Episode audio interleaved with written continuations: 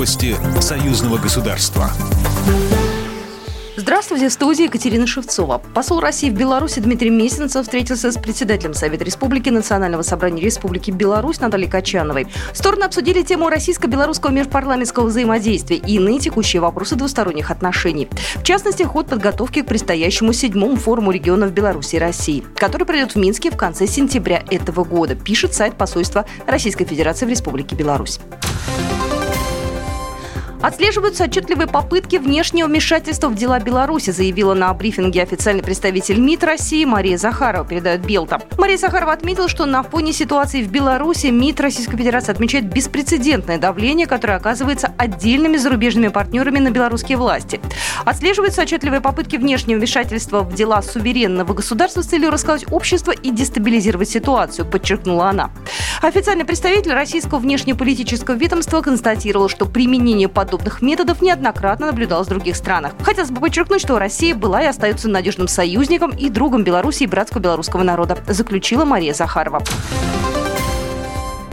Председатель Совета Республики Национального собрания Республики Беларусь Наталья Качанова обратилась к соотечественникам. Об этом сообщила информагентство Белта со ссылкой на телеграм-канал Пол Первого. Дорогие белорусы, менее недели назад состоялись выборы президента Республики Беларусь. Народ сделал свой выбор – но все, что стало происходить дальше, является беспрецедентной попыткой разрушить то, чем мы всегда гордились – нашу мирную жизнь и разделить наше общество. У нас не должно быть конфронтаций. Президент услышал мнение трудовых коллективов и поручил разобраться по всем фактам задержаний, которые произошли в последние дни. Сейчас идет интенсивная работа в этом направлении. Уже на вечер сегодняшнего дня отпущены более тысячи человек под обязательство неучастия в несанкционированных мероприятиях. А несовершеннолетние переданы под расписки родителям. Очевидно, Всем нам не нужна драка, не нужна война. Нам нужно сохранить мир и спокойствие для нас и наших детей. От имени депутатского корпуса Белоруссии я призываю всех остановиться. Будем благоразумны.